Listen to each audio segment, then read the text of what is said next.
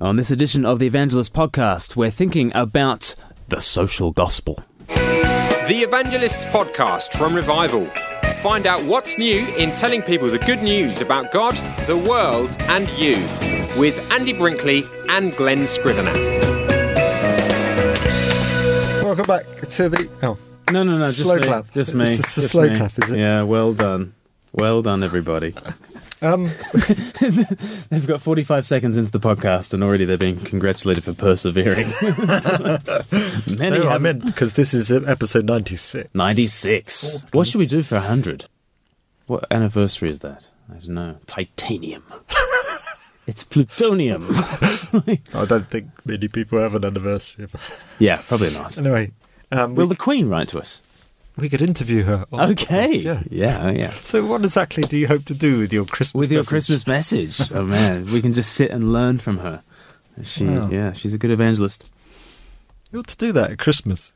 Just do a three-minute live Hello, my subjects. Google Hangout or something. Yeah, Like yeah. Ten past three. I think she's more into on FaceTime. Christmas. But yeah. All okay, right. Yeah. I was going to say Snapchat, but maybe. Already, Glen, we've Yes. completely We, lost yes, we need, we need to be quick on this one, don't we? Right. So uh, we've been looking at the uh, Cinnamon Trust Faith Action Audit, Yes. which basically is a uh, a survey of all the Christian work Hmm. that's um, or and and other And other faith communities. About 5% of of what goes on is sort of other faith communities. 95% of it is done by Christians. yeah. So we were looking at this last time. Lots of figures, quite Hmm. amazing Yeah. figures, really. Yeah. Um, and we we talked about that briefly, but also we want to look this time perhaps a bit more theologically, if you Yeah. like, or hmm how the idea of social action came about and Yep. sort of uh, historically we, we think of certain names of, of people in the past you know Shaftesbury and Yes. everyone that were involved in it Yeah. um, so I think I mean we've always had a social impact haven't we Yeah. Well, certainly evangelicalism, you know, you look at sort of the foundations of evangelicalism and, and people sort of list activism as as something that's that's really at the heart of, of what evangelicals have always been about. And I think historically that's that's certainly true. We've always had this social impact. Um, you think of the evangelical revivals of the 18th century and you think of Wesley and Whitefield and, and their preaching and, and how that then overflowed into Sunday schools and then into, you know, workers' rights and poor laws and abolition of slavery and all this sort of stuff that, that actually was birthed in revivals, was birthed in a lot of preaching tens of thousands of sermons from Wesley, tens of thousands of sermons from Whitefield, um, people spiritually transformed. And, you know, historians look back and, and ask, well, why did France go through revolution and, and Britain didn't? And, and many will say, well, because they had this spiritual revolution. You know, Britain was really lost morally, spiritually, economically at the beginning of the 17th, ce- uh, beginning of the 18th century. You know, what happened? Well, preachers is what happened, and the, this evangelical awakening and revival um, had massive social impact. So you think about that, or you think about the Welsh revivals, uh, end of the uh, 19th, beginning of the 20th centuries, and again, you know, you hear about whole communities being transformed, and you know the stories of the of the pit donkey who no longer you know responds to the swear, you know, no no, no longer responds to the the miners because the miners used to be swearing and now they're not swearing anymore. So the- and you hear about you know police stations having to shut because there's just Yeah, no crime anymore. and- pubs and yeah. pubs shutting because there's no one drinking anymore. Um, so historically, evangelicals have had massive social impact. But it's interesting as you tell those stories, what's been at the forefront of that impact? It hasn't been people lobbying government. It hasn't begun with a whole lot of coordinated social action. It's begun with prayer and preaching. It's begun with revival. It's begun on, on a proclamation footing. Um, so, yes, evangelicalism has always had an association with activism, but we need to put, you know, not the cart in front of the horse, I Yeah. think. Yeah. Um, I mean, at the same time, we've got uh, evangelicals reacting in the other way to the term social gospel. Yeah. You know, we we mustn't do that. That's social gospel. Yeah, yeah, what, yeah. what exactly is that, and, what, and why don't people like it? Well, social gospel was kind of um, a term. I think uh, Walter Rauschenbusch um, was the the first one to sort of coin the phrase, and he wrote books about the social gospel. And he, he was very much saying um, you know, in days gone by, we might have thought about our problem is a vertical problem with gods, and you just sort yourself out with gods, and you go off and you live a, a thoroughly selfish life from then on because you and God are mates now, and off you run. And, and he was very much saying, well, no, actually, there is this massive horizontal dimension to the gospel that God, you know, confronts us in Christ and, and gives us Christ, and then by the Spirit we take him out to the to the, the nations, and, and that's true, and that's that's good and right. But he basically recast the gospel as that kind of approach out to the world. Um, and, and so for, for him, the kingdom of God was, and I quote, a reconstruction of society on a Christian basis. So that, that really um, mission work was a political work of making the world a nicer place. Right. Um, and, and Trying so, to make the lion lie down with the lamb. yes, sit still, sit still, stay. that's a good way of putting it because you know until the renewal of all things, that that ain't going to happen, is it? Um, and so, yeah, he, he very much sort of said, you know, in the olden days we were about the saved soul, and now we are about the kingdom of God, and we're about transforming the life, uh, our life on earth, into the harmony of heaven. Um, and so he got quite a following, and, and the, the social gospel became very popular.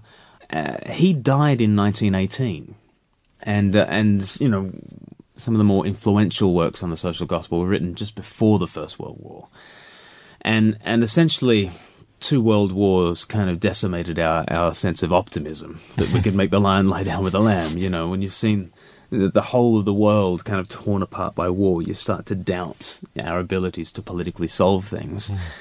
And and so that was, in one sense, that was sort of the death of the social gospel. But then it kind of got resurrected after World War II.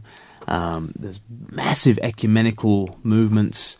Um, people want to make peace, don't they, after war, and people want to make peace between denominations, and and so how how do you bring unity between Christians who have quite different understandings of the gospel, really? And and basically, the World Council of Churches came together and and started saying things like. Um, in uh, the Uppsala report of 1968, they, they said humanization is the goal of mission. They said, in days of yore, the goal of God's redemptive work might have been described in terms of man turning towards gods. And the, the fundamental question was that of the true God. I'm quoting here from the Uppsala report. But now the purpose of mission was Christianization, bringing man to God through Christ and his church.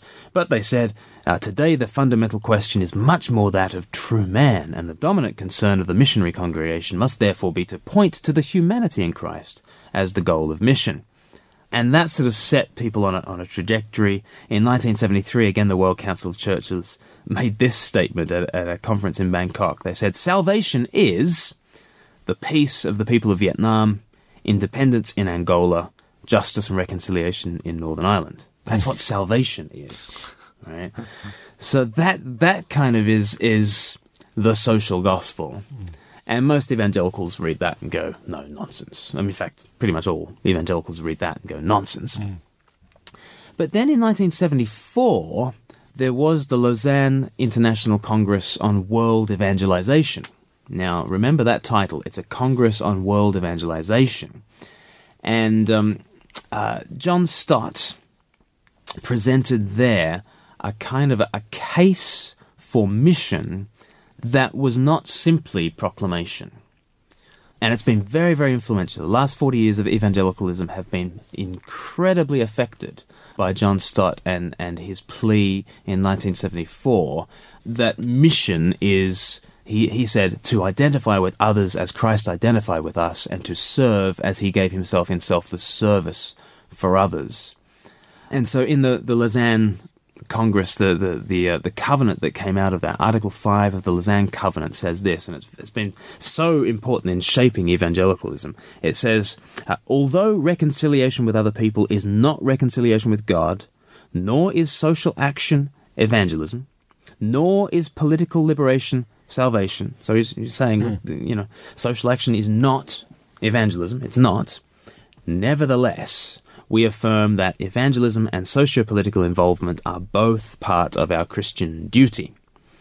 And so then what we've got is instead of making disciples evangelism, instead of that being the Great Commission under which everything else happens, what John Stott is arguing for is we've got a Christian duty that is broader than evangelism, and that is the mission of the church. It's evangelism and socio political involvement are both part of our Christian duty, both part of the mission of the church. Now, following that trajectory in 1982, Lausanne, um, the, the Committee for World Evangelization, said this In addition to worldwide evangelism, the people of God should become deeply involved in relief, aid development, and the quest for justice and peace. So at, at this point, we're broadening things out. And remember, this is the Lausanne Committee for World Evangelization. And they're saying, well, evangelism is one thing, and at the same time, we need to be uh, as deeply involved in relief, aid, development, and the quest for justice and peace. Now, I've got questions about that, and we can unpack them over the over the course of, of the next few episodes.